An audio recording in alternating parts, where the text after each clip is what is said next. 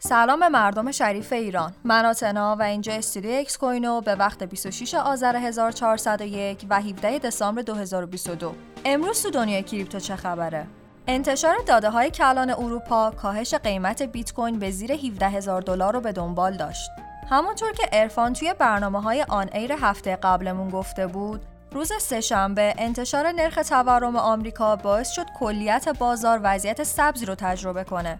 اما چیزی که باعث تغییر وضعیت شد و به نوعی شک به بازار وارد کرد اعلام نرخ تورم اروپا بود نرخ تورم اروپا ده و یک دهم درصد اعلام شد که یک دهم درصد از پیش ها بیشتر بود علاوه بر این لاگارد و پاول هم در سخنرانی هاشون بیشتر تمایل به حفظ فشارهای انقباضی داشتند که در مجموع همه این داده ها باعث شد معاملهگرها بیشتر تمایل به فروش داشته باشند تا خرید. MetaMask به کاربرانش این امکان رو میده تا توسط PayPal اتریوم خرید و فروش کنن.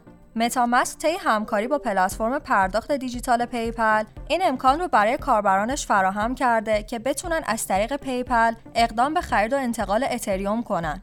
طبق اطلاعیه‌ای که در 14 دسامبر منتشر شده، این سرویس در ابتدا فقط برای کاربران آمریکایی MetaMask فعال خواهد بود.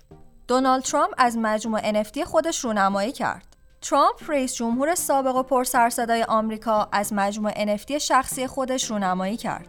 هزینه هر NFT 99 دلار هست و با خرید شانس برنده شدن در یک جلسه با رئیس جمهور سابق رو خواهید داشت. با وجود نظرات منفی این مجموعه NFT که در 15 دسامبر توسط دونالد ترامپ منتشر شد ظرف 12 ساعت پس از عرضه به فروش رسید و اکنون قیمت کف اون در اوپنسی دو برابر قیمت اولی است برخی از کمیابترین NFT های این مجموعه تا 6 اتریوم هم به فروش می‌رسند NFT ترامپ که جلوی مجسمه آزادی ایستاده و مشعلی رو در دست داره در حال حاضر 20 اتریوم قیمت گذاری شده دموکرات ها بیشتر از یک میلیون دلار از بودجه SPF رو به قربانیان صرافی FTX برمیگردونن. بعد از دستگیری SPF مدیرعامل سابق صرافی FTX سه گروه برجسته از دموکرات ها تصمیم گرفتن بیشتر از یک میلیون دلار که در اصل کمک مالی SPF به این حزب بوده رو به سرمایه گذارانی که به دلیل سقوط صرافی FTX متضرر شدن برگردونن. ممنون که همراه هم بودین.